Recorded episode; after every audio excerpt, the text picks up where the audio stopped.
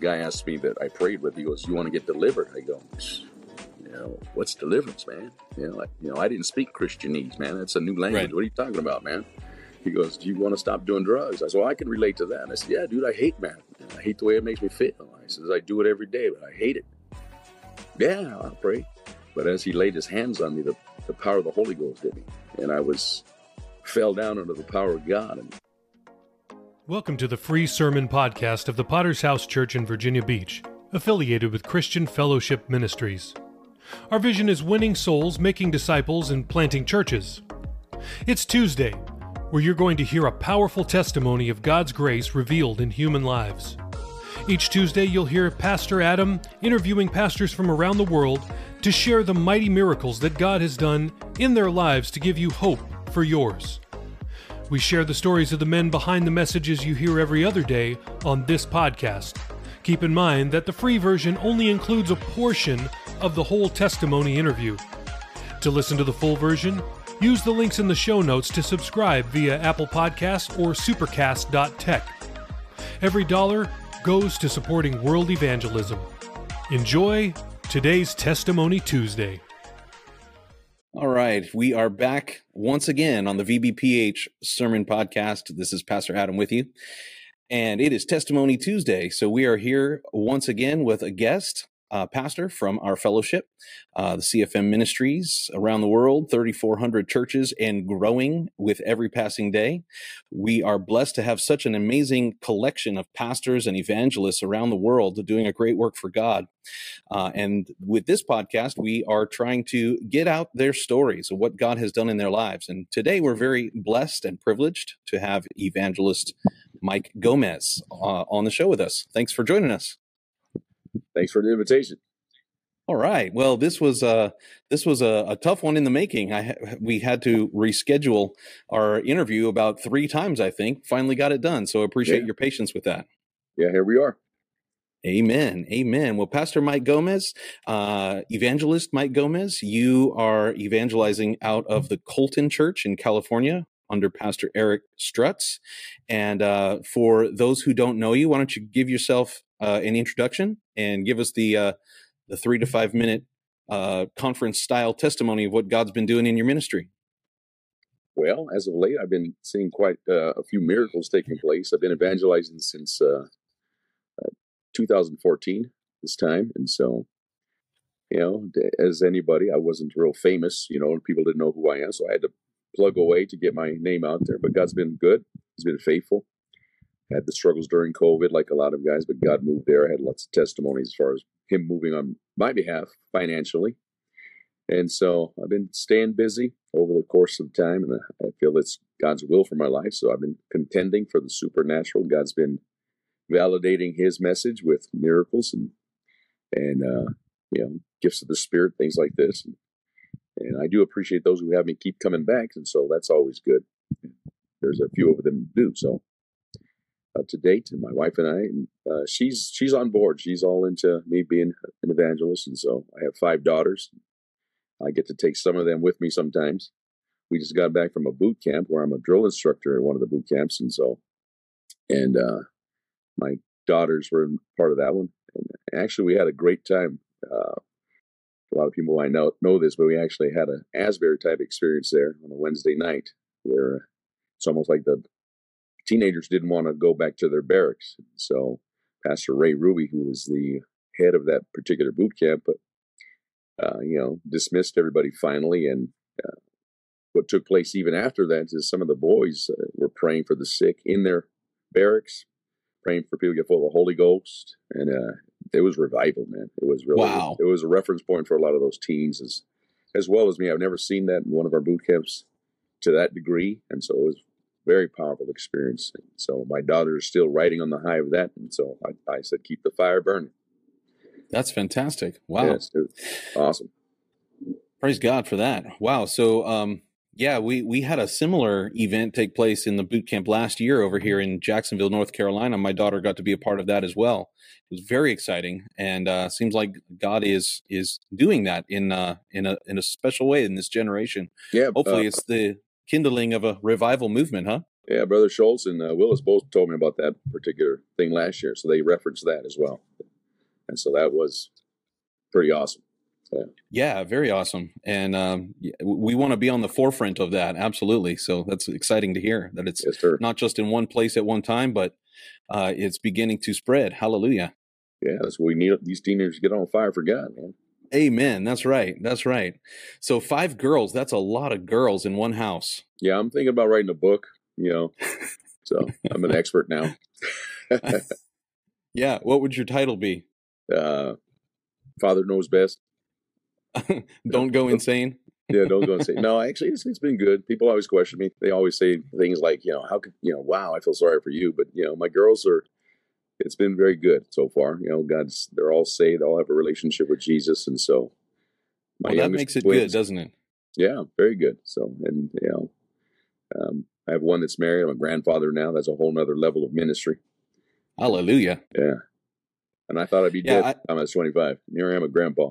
Wow. Wow. Well, I, am excited to hear that story. But quickly, before we jump in, I, I, had a guy explain to me why girls are better than boys. Uh, I was working uh, a while ago uh, when my wife was pregnant with our second daughter, and she had gone to the doctor to get the ultrasound, and we found out that it was going to be a second daughter. And so I was kind of bummed out, you know, because I was kind of hoping for a boy, you know. So I, I was telling him, yeah, it's going to be a girl. And he said, listen, I had three girls and I had one boy, and the girls are better than the boy. And here's why. He said, when you raise a boy, you if you do it right, the boy's going to go off, become a man, and start his own life and his own family, and he's probably going to leave you in the dust. But the girls, oh, how they stay connected to dad if that relationship is right. He said, my girls come and visit me and talk to me. And so, anyways, he, he with uh, wise counsel he gave me, I was very glad to have two girls. Yeah, man, I'm telling you, there are some. Uh, uh, Pastor Mitchell had mentioned a book years ago uh, by a woman named Dr. Meg Meeker. She did a book called Epidemic, and she did a follow up on that book because she had so much information why these girls survive the adolescent craziness and you know the promiscuity and things like that. And she made the connection. The title of her book was "Strong Fathers, Strong Daughters," and mm. and so I recommended that book to fathers of daughters, especially because there is that connection. She made that. She says that the, they always have that reference point in life that you know that's my dad. You know, doesn't matter what they're going through, they'll always keep that in mind. You know, my dad said, my dad taught me this, and so if you got a good strong father, you'll have good strong daughters. Praise God. Well, I got to definitely pick up that book. Yeah, it's a little dated, but it's still it's still it's still good, still relevant. Amen. All right. Well, already uh, the the interview is worth it. I'm getting getting things out of it. So, uh, Pastor Mike, why don't you tell us uh, about your history and how you grew up and how and where and what was life like for you as a little guy growing up? Okay. Well, that's kind of a, you know, I guess a common story. Sad now these days. I did uh, grow up with a father being an evangelist, I uh, I call my mother from time to time. She knows I travel, so I called her when I was in Mesquite, Nevada, and uh, just touching base with her and saying how. And she goes, "Where are you at?" And I told her Mes- Mesquite. And before I could finish my sentence, she goes, "Oh, that's where your father left us." And so I had never heard this side of the, her story. You know, I just knew my dad had left. And so she says, uh, she goes, I'll never forget it, Mike. She goes, you were, you know, I was, I'm the oldest of four. Uh, one of my sisters passed away last year, and so, but uh, I was six, and then on down every two years. My sister four, my other sister uh, was two, and then I had my youngest brother, who you know, newborn. She says he left us, went to work, never came back, mm. and so uh, she came back. She says, and you know, we were still there waiting for her, and so she, my mom was broken down you know, about this. She's you know you know years of torment and all this and so and so we started dialoguing about the effects of that in my life and i and uh, i told her and says i says one of the things that uh, you know growing up without a father i told her I says i said i used to hate it when my mother would tell me you know you're just like your father you know and so because i i connected the dots as far as all the bad stuff i did because you know six years old my mother moved back to california and so and so i'm just growing up i'm a latchkey kid no no father you know to instruct or to bring discipline and so basically i just started you know, get involved in all kinds of crazy things. You know, started smoking cigarettes, started, you know, uh, looking at porno as a young kid. You know, ten years old, I had you know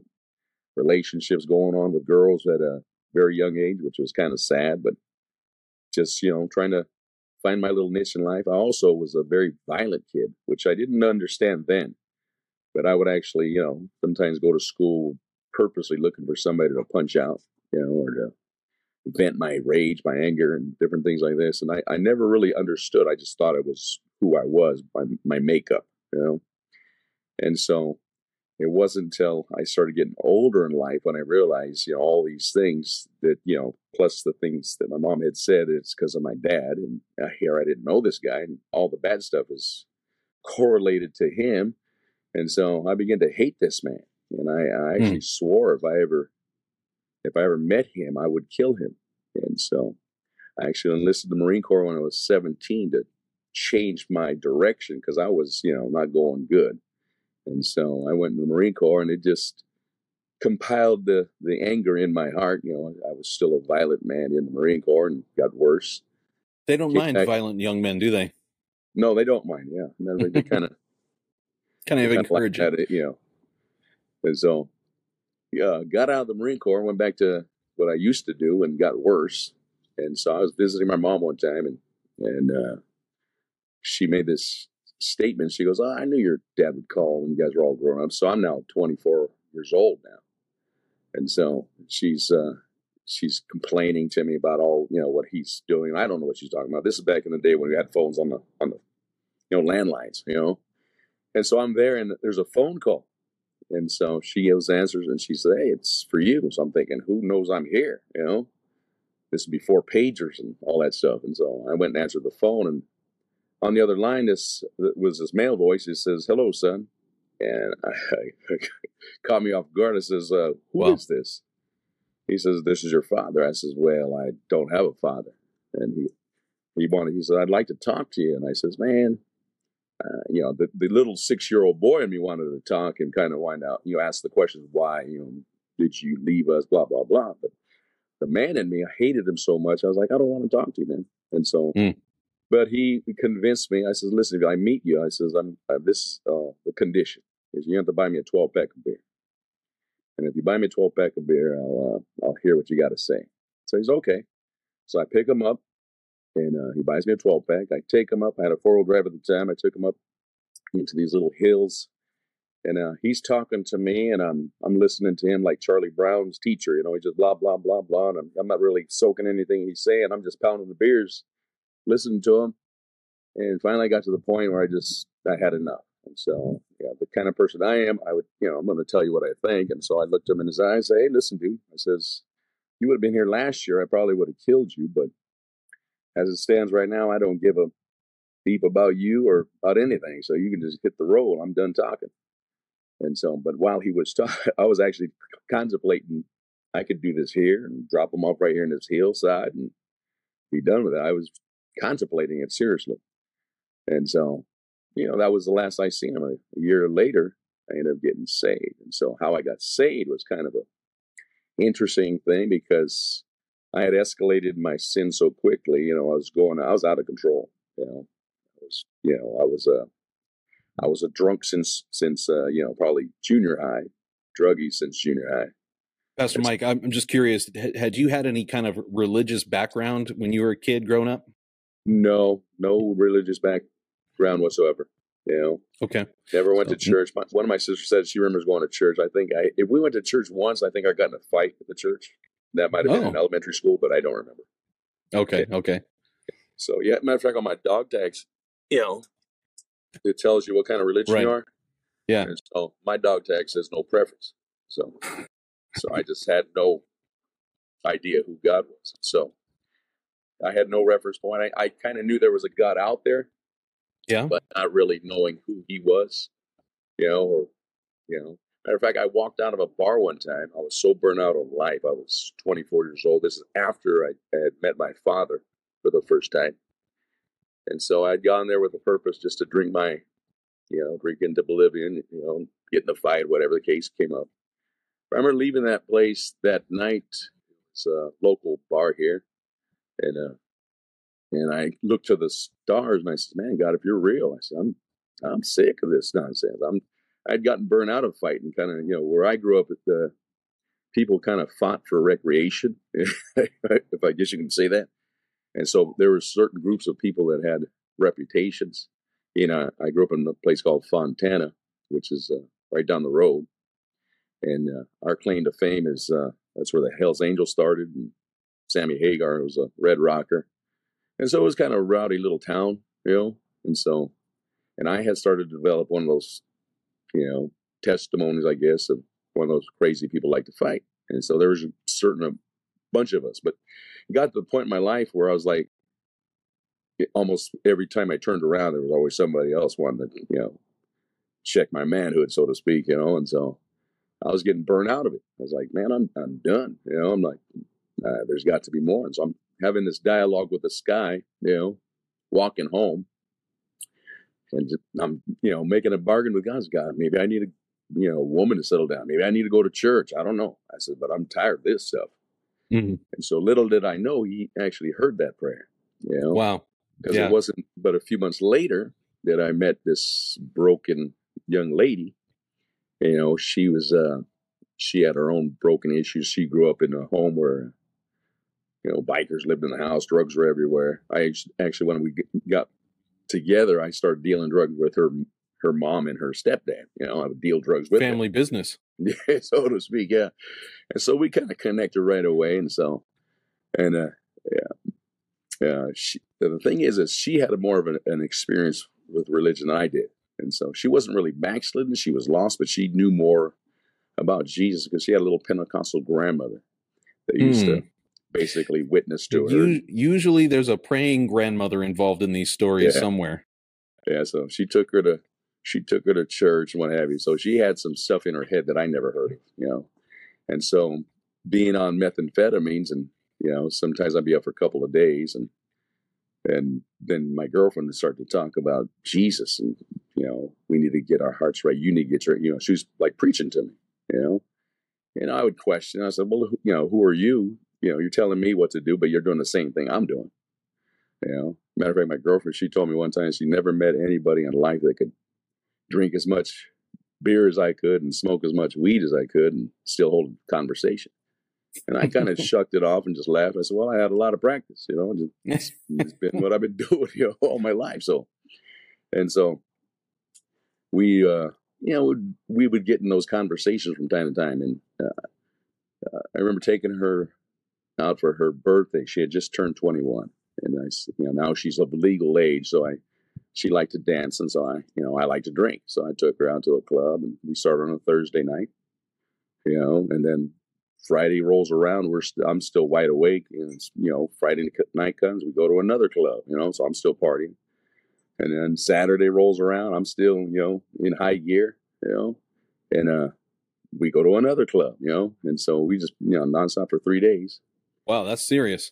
And then so uh, Sunday comes around. Now I'm I'm kind of burnt out. I want to chill out and unwind and eventually crash out.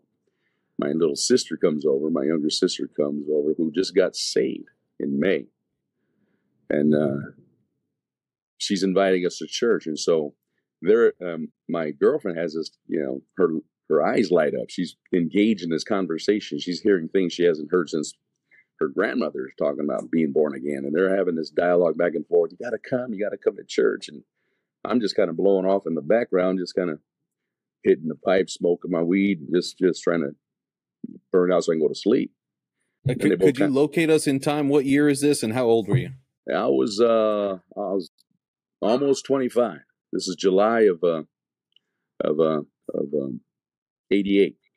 Okay. And so, and I had met my dad the year before, you know, in July of '87. And so, and so here's uh, you know, now they they're tag teaming. They're they're come on, let's just go to church. It's just church. They're going to show a movie. And I'm like, you know, I, I finally caved in. I said, all right, she wants to go. It's a movie, but, you know, can it hurt? I still go. And so the day starts to creep on and starts to turn into evening summer. And I'm just totally burnt out. And, and And I noticed my girlfriend getting up and she's, you know, she's getting ready. Looks like she's going to go to a club, actually. She's got her mini skirt on, she's putting her makeup on. And I say, Hey, where you going? She goes, Aren't we going to church? And I'm like, Well, I guess. And so, but I, I told her, I said, I can't go like this. I'm, I'm too burnt out. So I went to the room where I had all my drugs. I used to deal, not, not big time, but, you know, just to, I mean, I had opportunities to do big time, but I never did. I just did it to support my habit. And so I went to the room, busted out a big old line, you know, and then I'm not, you know, I don't know if you've ever done methamphetamines, but if you've been up for a couple days and you, you know, you're trying to burn out and then you do another one, it's like, you know, putting a recharge in it, boom, you know, and suddenly my heart's mm. racing. I'm, I'm like, man, I can't go to church like this. I'm, you know, out of my mind. I'm tweaking. So I went and rolled me a big old fat one and, you know, smoked a joint. I said, all right, I'm, I'm cool. I can go to church now, you know? And so I uh, got to go up, but not too high. So you got to come back yeah, down so, a little bit. well, I tell people I, I, lived a balanced life back in the day, you know. yes. and so, and so you know, so I put you know some weed in my pocket, you know, bag of weed and a, a bag of speed. I said, you never know, these Christians might want to party or something, you know. So, and so I go to church. I'm I'm with her. Me and her go, and uh, I I'm wearing flip flops. You know, I got my cut off shorts on. I got a tank top says Corona on it, you know, beer shirt. All my shirts were advertisement for sin of some sort. So my marijuana earring in my ear, long hair, and we went to church. You know, and, and I, I remember sitting in that in in the in the church. It's the first time I've ever been in church. I don't know what to expect. I'm kind of looking wow. around at people like they're all smiling, and I'm like, man, what a, what a trip this is. And then I look over at my girlfriend, and she's she's crying. She's like tears coming down her eyes. And so I wasn't very sensitive at the time. So I look at her and says, you know, hey, what's your trip? You know, why are you crying? I came to church. You know, she goes, this is something I always wanted. I, I didn't understand, you know.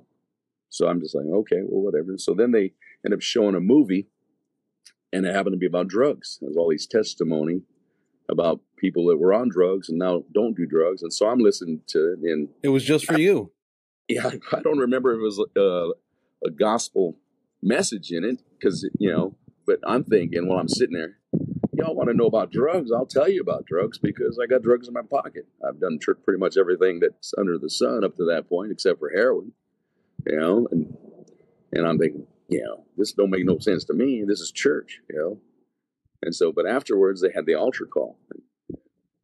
That's when God began to do business with me. I remember uh, you know, as uh, they're making a plea for sinners. My girlfriend raised her hand, and then backslider, she raised her hand again, and she, uh, you know, I kind of tease her because she almost dove to the altar, you know, she almost, you know, didn't you know, didn't persuade anybody to need to talk to her. She just went up there. Me, on the other hand, I, I'm I'm hard hearted by this time again. You know, I'm like later for this. I don't need no church. I ain't gonna. So I walked to the back of the wall, the back of the church, and I and I put up the international sign of uh, "Don't mess with me." You know, you know, we sit in the back and hold your arms, and you just kind of look around. You're sending a signal to people don't bother talking to me. And I see my sister lean over and talk to this this little this guy. They called him Vato. You know, he's a little homeboy, and and so basically, she'd probably telling him, "Hey, go talk to my brother." So he comes up and approaches me. I'm on drugs, right? He comes up and he goes, "Hey, man, uh, you ever hear about Jesus? And I cussed him out. I said, hey, man, F you, dude. Get on my face, dude, because uh, I'm going to drop you. Keep messing with me, you know? he he kind of, I think I shocked him, you know? And so he, he walked away and then, you know, so I'm sitting there in the back just kind of, I guess, kind of an imposing threat to people, I guess. And then another guy walks up to me and he starts talking. I didn't brush him off because he looked familiar. I was trying to figure out who he was because he looked real familiar. Like, how do I know this guy? You know, and then as he starts telling me who he was, I knew his older brother, and he looked like his brother. Oh, so I'm like, okay. So I'm connecting the dots, and like, okay. So I wasn't quite as rude to him, but I didn't respond to his his you know his witness either. I'm just kind of like, oh, okay, whatever. You know, I'm I'm not into it, man. But the altar kept going, you know, and my pastor just kept making appeals and pleading, and you know, and he said, yeah, he says, you're here because God brought you here. And when he said those words, it's like, man, it's like the spotlight hit me. You know, mm. man, I felt like the finger of God was on my chest. I'm like, whoa, man, I'm I was tripping hard. I was like, man, I'm in church. I don't, I don't know anybody here except for my girlfriend and my sister. I said, man, how does God know I'm here? And so I went up and, and tapped the guy that had just left on his shoulder, saying, listen, I'll pray. And he was kind of shocked. He said, really? I said, yeah, man, I just don't know how. And wow. Goes, and so he led me in. So a, that's you a that's a pretty quick change of heart in like uh, only a few moments. You know, was, from yeah, from the first guy, you you cussed him out, and then uh, the conviction of God got you to the altar. That's pretty powerful. Yeah, he uh yeah, he was surprised that I actually said yeah and walked up to him. And then so we're praying and it was one of those ugly salvations, you know, where, you know, everything all the junk I had in me came out. You know, I'm weeping at the altar, God's touching me. I'm you know, there's about ten people at the altar with me, my my girlfriend included. And then afterwards, you know, they they made the appeal for uh, deliverance, and I, and I always joke, you know, you know, guy asked me that I prayed with. He goes, "You want to get delivered?" I go, "You know, what's deliverance, man? You know, I, you know, I didn't speak Christianese, man. That's a new language. Right. What are you talking about, man?" He goes, "Do you want to stop doing drugs?" I said, "Well, I can relate to that." And I said, "Yeah, dude, I hate meth. Man. I hate the way it makes me feel." I says, "I do it every day, but I hate it." Yeah, I'll pray. So there's about ten of us praying, you know, all there, and and uh, so the pastor's laying his hands on people, individuals, and I, I don't notice. It's like I feel like I'm the only one there, you know.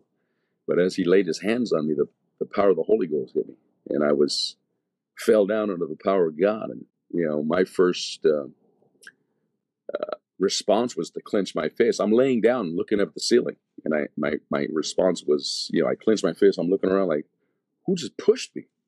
Hmm. But I was inside. I was so filled with, uh, I guess, joy, and I was sober. You know, I was in my right Wow. mind. I'm like, whoa, what just happened? And I'm I'm blown away. I, I like I, I'm not on drugs right now. I'm not drunk. I'm not nothing. I'm like, what the heck, man? And I'm looking around. Everybody's on the ground with me. You know, all these people are on the ground. And so the, the brother told me, he said, man, God just touched your life. I'm, I said, wow, man. I, so I got up and I'm made my way to my girlfriend and we started to, you know, walk around the church as the church is, you know, closed now. And I introducing myself to people, say, you guys got church tomorrow, man? I, I got to come back.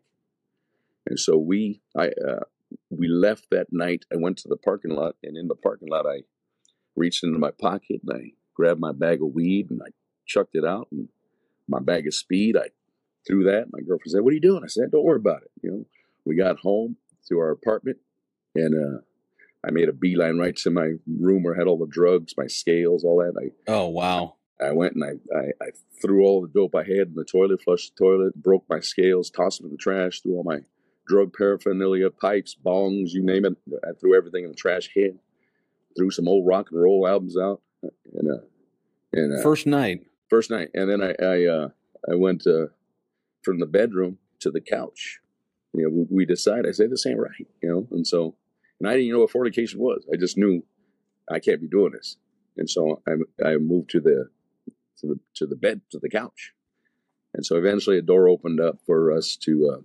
You know, uh, one of the brothers, he was in the Air Force at the time. He, he said, "Hey, man, I got extra room. You want to crash out of here?" So, made that move, and you know, eventually, my girlfriend and I, about a year and a half later, started the court, and uh, we got married. Been married thirty-two years now. Wow. So she's still my girlfriend. Yeah, yeah. So I guess it's gonna work out. yeah, I guess we're stuck with each other.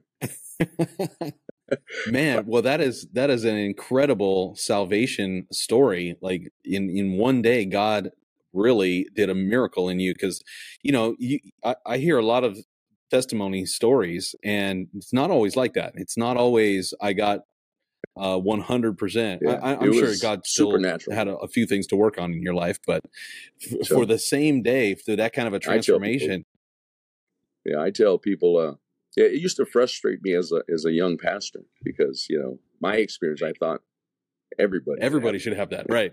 Yeah, it says I thought you know, yeah, man, I I got saved. Everybody should get saved like this, you know. But Right. you know, you learn that you know not everything's like that. And then there was an atmosphere in our church. My my pastor had a, I, you know, I don't know, you know, he was involved. He was in the ministry. He was a follow up pastor there in Tucson when they had the great explosion from 200 to 500 plus people. And so I think there was still an element of that at work in his life because we had a lot of supernatural cur- conversions like that in a period of about two, three years. Mm-hmm. Just, you know, radical people added to the church. So I was just one of them. My wife and I just one of them. So, so was, yeah, that's it's interesting because it's kind of at the tail end of the Jesus people movement because you know that that all kind of occurred early 70s late yeah. 70s but you're talking about 1988 so you you're almost like second generation disciples there. But uh, do you think that that was still connected? I i'm i'm yeah, i'm actually a student revival man i think so you know okay. just because the radical conversion and the lasting fruit because you look what took place in the, in the jesus people movement yeah, i mean i've run into people here because i live in california. People in their 70s that you know still testify I was changed, and you know, yeah. not a part of our fellowship, but they're just they're still saved because that's in their DNA.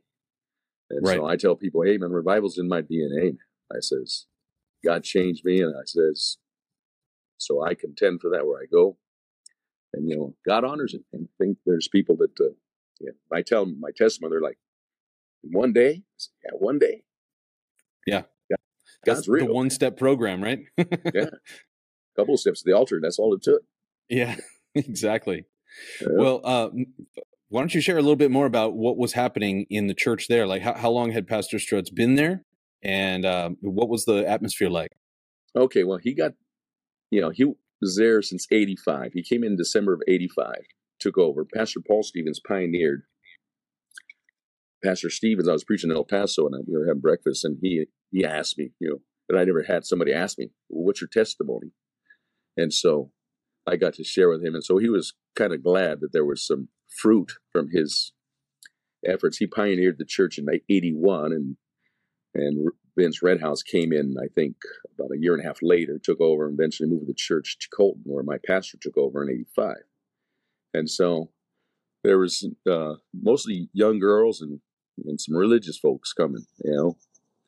And so then uh, I think in 86, God began to move and started bringing some real genuine converts. You know, the guy that prayed with me was one of those converts. We had some guys from the Air Force that were there, you know, relocated and stayed there.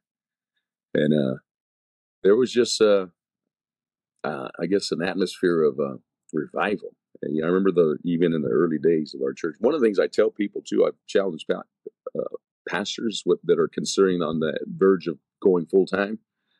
I said, listen, I said, I wasn't even there. And so when my pastor uh, went full time, he went full time at 87. My pastor used to make uh, $400 an hour consulting fee. He's, you know, a few credits short of being Dr. Eric Strutz.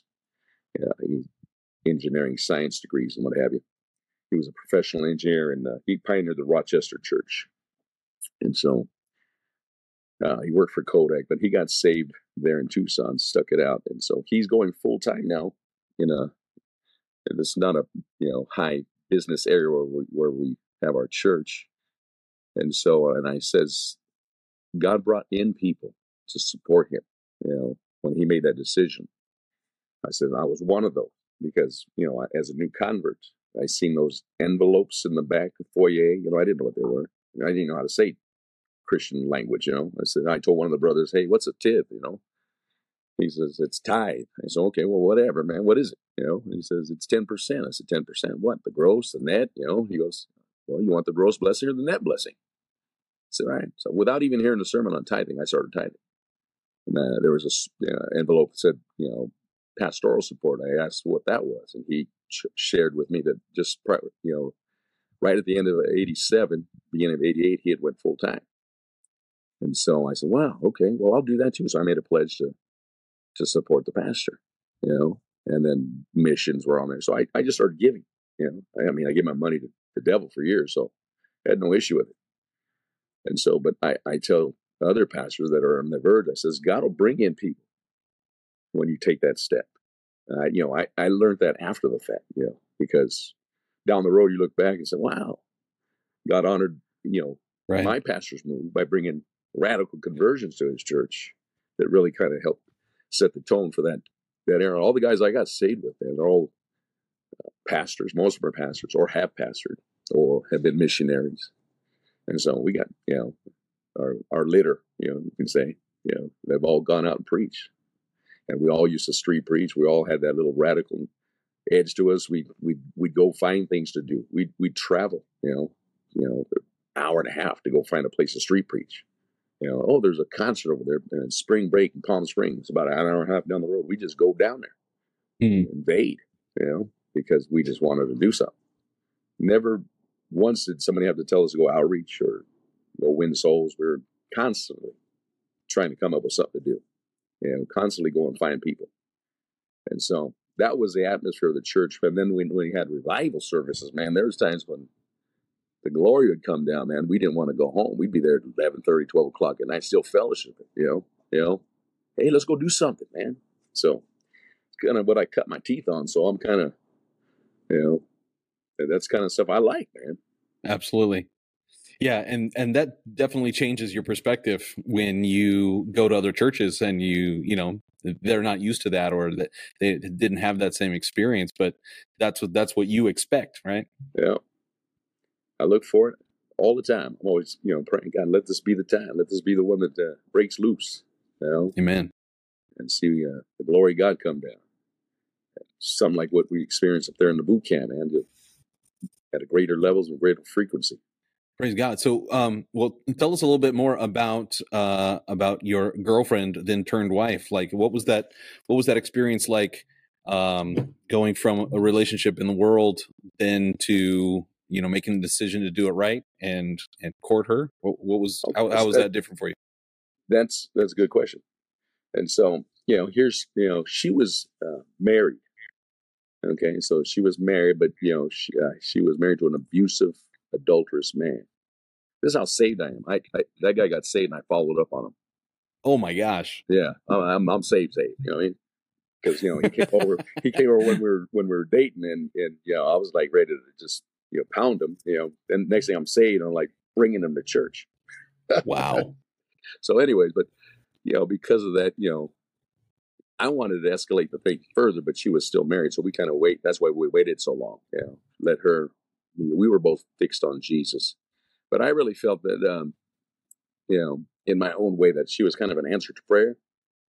You know, because how we met, you know, after, you know, me talking to God, and she, you know, she's we're both two broken people who came together, and uh, you know, she was uh, uh, abused as a like physically abused, and so here she is uh, hurting and broken, and now she's got this other boyfriend who's a druggie and alcoholic, and you know, she's probably thinking he's crazy. He's gonna be, you know, he's gonna be just like the other one, you know, because you know I had violent streaks, you know, in me, and so, but uh, as we made that separation, you know, you know, she sat on one side of the church, I sat on one, uh, the other side of the church. You know, we would say hi and you know talk, but everything, you know, it wasn't even like a dating relationship. But I always had my mind, I'm gonna, I'm gonna marry that girl. Hmm. So, did you guys actually split up? You you moved into different places? Yeah, I moved out, and we had just actually right prior to our salvation, we had just moved into a bigger apartment. So now she's left with this bigger apartment that she can't afford. Hmm. You know, and so me not knowing a whole lot, you know, the Christian ethics and you know things like this, I'm a new convert. You know, I would send her a couple, you know, a few hundred dollars just to help her out. But you know, eventually she moved back, you know, into a smaller base that she could afford. And so, and then you know, once that took place, I just we just kind of hands off, you know, until we started courting, you know. And so, And how long was that? How much time had passed? got saved in 88 we started dating in 90 90 because we got married in 91 so, Wow. got, So two years is a pretty long time, I would Yeah. say. and so And how know, long had you been together before that? not very long we were only, Oh, only together for a few few months Okay. you know we met probably in april of that year of 88 and until we got saved you know things escalated and we're, like i said we're just broken people that made a connection you know, and we and then when jesus interrupted our lives we just said hey this is what we need to focus on you know? and we used to tease each other you know hey don't if you backslide i ain't backsliding with you you know and she said the same thing about me you know we were new converts. I'd call her up and she was, you know, she was reading her word. And I say, hey, man, I'm, re- I'm reading Gospel of Matthew. What you in? You know, so we just, we would talk a little bit, but, you know, nothing, nothing that would cross the line as far as you know dating or anything like that. Just we're like we're just amazed at what God's doing. Yeah. Matter of fact, we had a, a one of the brothers I was staying with. Uh, they lost the house, and so this was like within a month, and I just me just moving in, and so we had to find another place, and so I went back and stayed on the couch in the in the in the apartment with, with my with my wife Valerie. You know, never did anything, stayed clean. But my friend told me, he says, "Man, I, well, he told me later on down the road, he goes, I thought we are to lose you." He says, because, you know, you went back to the house. I says, he says, so I told pastor, he says, he says, yeah, he's still coming to church, ain't he? So, because God's doing the work, man. God is doing the Amen. work. And so once I started to court her and treat her right, that eventually got married. You know, a lot of these things have developed into sermons, you know. Yeah. over, yeah, yeah, yeah. Absolutely. Years. But uh yeah, so it was good. So when you you got saved at at 25 years old, which is a little bit further down the road than most people, uh, they yeah. say something like 70 or 80 percent of Christians get saved before the age of 18, which is why yeah. those teen years are so critical for us to reach people in, in that time period. But uh, but having a little bit of life experience under your belt, uh, what my experience is people who get saved later in in their adulthood, 20s, and even into their 30s they tend to have more radical experiences like you do because they've seen the other side, right? So Pastor yeah. Campbell, for example, got saved when he was 29 years old. And so that's that that can show us a, a little bit, you know, why that that uh, that transformation is so powerful. So um, you know, what what kind of I guess my question for you then would would be um, how how was the process of God um, renewing your mind. Like it was obviously salvation is a miracle of a moment but that that work of uh sanctification of god you know working in you. Maybe you can share with our listeners some of the things that god uh, was trying to get out of you and also things that god was trying to get into you. Uh, good. Um well i tell people like i i got i thought i was gonna be dead before i was 25 so I got saved two weeks before I turned 25. I got baptized the day before I turned 25. So I, the old man really was, did was, die. Was, that, was that like something that you had had told people? No, I, I was just living that way. I just thought, I yeah. just thought, hey, man, I'm gonna be dead before 25. I didn't care. I mean, yeah. I, I mean, I, I, I had crazy, man. I mean, I would walk into a bar, see three people, say, all right, you, you, you, let's go. You know, hmm. and you know, I had a gun pulled on me. I was, you know, I was pastoring in Fontana one time, and I stopped my in the middle of the sermon and I and I told my church, I says, right across the street, you know, 25 years ago, it's behind the car wash, you know, uh, there's a little empty lot right there. I says, I, you know, I know these people. I says, I had this tweaker come up to me. He accused me of, of sleeping with his his wife, and he was just out of his mind. And you know, it's dark, we're no good. Pulls a gun. He's got a gun on my chest. You know, point blank. And I told the church, I says, that man, you know, he was going to pull that trigger. And I, and I says, I told myself, I wasn't even thinking about Jesus at the time, man. I wasn't thinking about eternal life. I wasn't thinking about heaven or hell.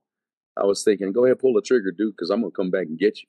You know, that was my mindset. You know, I was, I was out, I was on the edge, you know. And I told my church, if he would pull that trigger, I wouldn't be here today. Be mm. splitting hell wide open.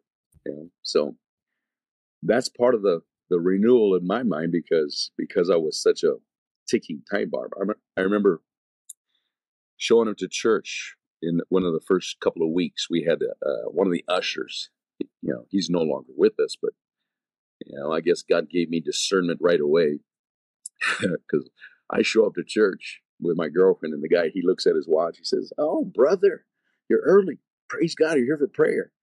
And I'm thinking, I ain't gonna let no punk talk to me like this. You know, he don't even know me. You know, and he's talking to me like I'm some little chump. I turned around and said, "Let's go get breakfast." You know, so I, you know, we my girlfriend went and got breakfast, and we came back to church later when it started. You know, I'm thinking, no, no, no. So God was dealing with me about, you know, cause I wanted to punch him out, you know, mm. but I walked away and went to breakfast.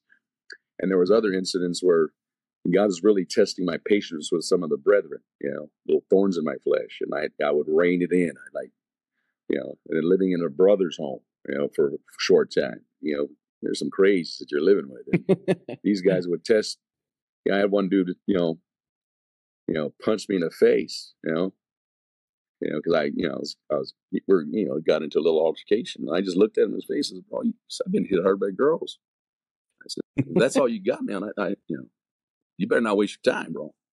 So God was dealing with me about not being so volatile, you know, and helping me to rein it in. And so, but he was being tested quite a bit, you know, because there were some brothers that really pushing, pushing some buttons, and I'm, and so that was being, you know, put in check, you know, the hatred, and eventually, my dad came back that same year I got saved, and so, it, uh, you know, he came back you know, about two months after I got saved. So I found out that he was, you know, part of his reasoning of why he wanted to visit the year before was that he had become a Christian. Okay. And so he got saved in prison. Oh, wow. And so he was, he had been praying for me. So I was like, oh, okay. So it was kind of weird at first because, you know, here's my dad who I don't know as a dad. So I'm talking to him. I was calling him brother, you know, bro, you know, talking to my father, you know, hey, bro, you know, because we're Christians. Because it just couldn't come out with the, with the, you know, hey, dad, you know, didn't, it just didn't, there was never that there for me. Hmm. And so, so we squashed that. Eventually, him and I, we actually had a very powerful uh, reconciliation a couple of years into my salvation, and where you know I asked him to forgive me for my hate and, and my. I told him, I said, "Man, I was planning on killing you," you know. And then when you know we, how did you react to that? He was he, he said I could believe it because I was yeah. the same way. You know, he was mm. you know he was a violent dude too. You know, and uh, I said the only thing we hadn't uh, didn't have in common is is the prison everything else we did, we dealt drugs. We we you know were violent. We were you know it's kind of amazing how the curse went into in, into my life. You know the curse of uh, generations, you might say. He was a black sheep of the family. I was a black sheep of mine. You know, without even knowing you know our history. But once we got to talk, I said, "Wow, that's kind of crazy." How and then we're both redeemed, and my dad really had a, a heart for uh, the natives because I'm native, and so he had a heart for uh, native people, so he would travel to all the tribes, various tribes across the country. You know, for for years, that's all he would do is go and witness to people on the, on the res. And he told oh, me, wow. he says, "Man, when I uh, first started, only one in ten would listen to me. It's now, you know, just a few years ago, he says now one in ten won't because there's such an openness to the gospel there. So, the other thing that really helped me uh, transform was the Word of God. I, I, I made a decision to get a Bible right away. So I went and bought a big giant print Bible. Not that I needed it then, I do need giant print now, but but uh, I just wanted a big Bible, man.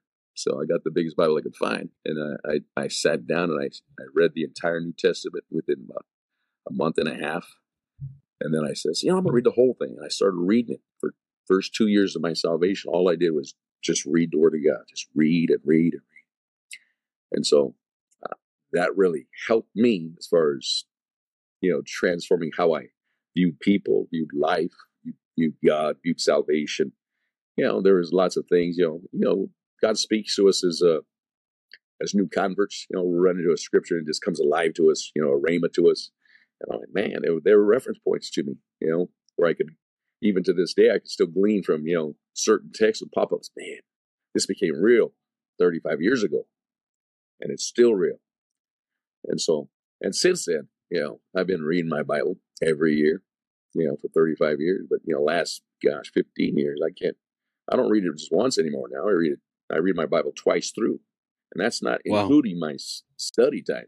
You know, that's you know that you know that's when I study. It's a whole different thing.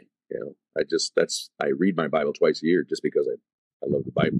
You know, so, but that's, uh, I think, was a key factor. So I, I've seen others who don't dig in the Word of God for themselves. Right. And the struggle, it's the connection there. It's almost undeniable. You know, you, if all you do is read your Bible when you go to church, you're missing out a whole lot more. Yeah. yeah. Well, yeah, maybe I'd like to double down on that because um, I think that, that that is such a missing factor in so many Christians today is that they maybe they have a respect for the Bible. They know that it's important for them, but you you know we we are seeing a, a drop off these days of people even reading books at all. Like Yeah. there's so many kids that come out of high school not even knowing how to read well, and even if they did know how to read well, you know they're so consumed with uh, other things, social media and video content that reading is just like a it's a foreign concept to so many people. I Yep. think that's a strategy from hell uh, to keep people away from the Word of God. Yeah, well, you know, everything's become digital. That's part of it, you know, and so but with digital comes distractions, you know. But uh, I, you know, I've tried to encourage my my daughters. You know, hey, you got to have. You know, I, I told one of my daughters, she's thirty now. I think I told her when she was, I was pastoring at the time. She was twelve. I says, listen, I says, Daddy can't take you to heaven. Yeah. I says, you got to have your own relationship with Jesus. I said, He loves you. He died on the cross for you. I says, but as much as I love you, I can't take you with me. And I and I've shared that conviction. My wife and I both share that conviction with our daughters, and I think that's one of the reasons it became real to them. You know, like, hey, my parents are serious about this stuff. And so I en- encourage. I haven't, you know, beat them over the head with the Bible, but I says you need to read your Bible because you're going to have revelation of who He is, who God is, and uh, he, so you'll come across moments in your life where the Bible becomes very relevant and very real for you personally.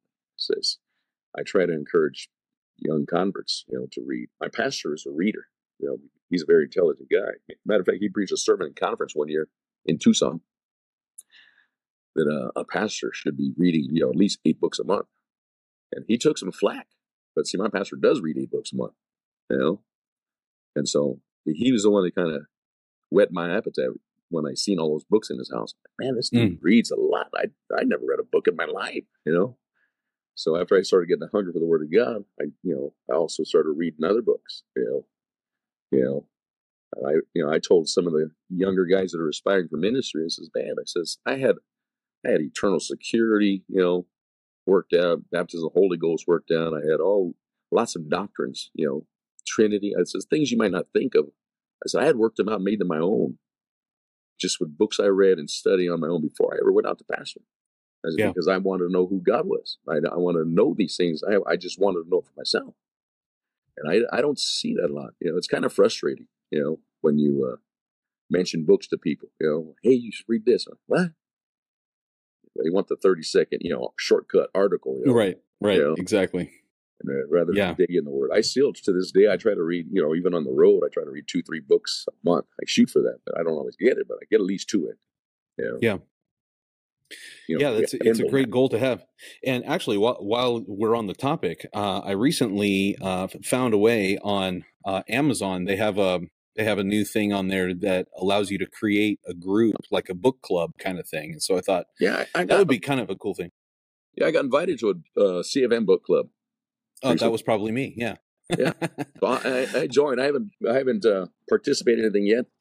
So, but I'm Yeah. probably well, get in there and still trying to figure out how to how to get it to be something that's helpful but i think it would be cool to have you know a group of pastors doesn't even have to be pastors just people you know uh, like-minded people reading the same book at the same time and you know sharing what we, what we're getting out of it so i thought that might be a, a nice thing to do so Yeah, I got, more to come on that yeah, I got friends that'll, you know, people that know that I know are readers and people that know that I read. We'll ask each other when we see, hey, what do you read? Yeah, what do you read? And so we'll we'll share. Hey, I'm reading this. I've heard this on this, and you know, I'm you know I'm constantly picking up book ideas from pastors. You know, when I travel, I say, hey man, what are you reading? And you know, I'll get Mhm. recommendations. I'll take them. I'll throw little recommendations because it's just more more tools for the trade, man. do you have a do you have like a top three that you could share with the, the listening audience Oh my gosh, top three? No, I can't juggle around sometimes, but you know, there's uh, several books I've read. It depends on the topic too. You know, sure you know. I just read well if you if you book. if you could visit- Oh yeah, on the Healing Power book, right? Yeah. Yeah, Yeah. very helpful. Um, Yeah. If if you could go back and put three books into the hands of brand new convert Mike Gomez, what what would you what do you think you would give him? I would I would put any book by J. Oswald Sanders in her hand. Spiritual Mm. leadership was one of them. Okay, that you know that's a definitely a, a good one to just read read over and over again from time to time. I would put in a uh, You on the spot. Pentecostal skies. Ooh, I haven't heard of that one. Tell me. That, that's a worthy book, bro. There's a, that's a worthy book. Uh, on on it's back from the 1800s. You know, I like old books, old, Mm. old revival books. I like to find out about books like that. Well, like, like I said, I you know, I, I consider myself somewhat of a student of re- revival. You know, so I read anything I can on revival. You know, and so uh, when when uh, God stepped down from heaven is another one. You know, uh, the Kentucky River. give me that title again. Lightning bolts. lightning lightning bolts from Pentecostal skies. Okay. And uh, when when God stepped down from heaven's another one. Uh, there's a shoot books on revival by Winkie Pratney. There's a matter of fact, I got a study Bible by Winkie Pratney. He's got a study, Oh, wow. revival study Bible, and so which Okay. is kind of constant change. That's the one I'm currently working through right now. I, I you know I go through my study Bible like one chapter a day or two chapters a day maybe. I kind of just chew on that and all the little notes and the you know chain references that they have. It's just stuff I like, you know. So that's one, and then you know, I would definitely recommend uh, the, the Oswald Smith books. You know, Passion for Souls. That one's a good one. Okay. Well, I'm sure we could we could talk uh, for ages about good books, but uh, we want we want to hear some more about your uh, discipleship journey. Uh, you got married, obviously, start a family. Um, you eventually got a, a vision for pastoral ministry and then for evangelism, and I'd like to hear about all that. But we're going to save that for our premium subscribers on the other side of the break. So, uh, if you would like to hear the rest of this conversation uh, to our listeners, um, there's going to be links in the show notes below that you can use to uh, to go ahead and connect with that. And again, all of our proceeds are going for world evangelism. We don't keep a dime. Uh, you're three bucks a month on Supercast, or five bucks a month if you're listening through Apple Podcasts. All of that goes uh, to our Thursday night world evangelism uh, in Chandler, Arizona. So uh, not only that, but you get to hear the rest of this awesome conversation with evangelist Mike Gomez. But uh, even if you don't listen to that part of it, we do thank you for being a listener. And uh, uh, for those that will be joining, we'll, we'll see you on the other side of this break. Thank you for being a listener to the Testimony Tuesday.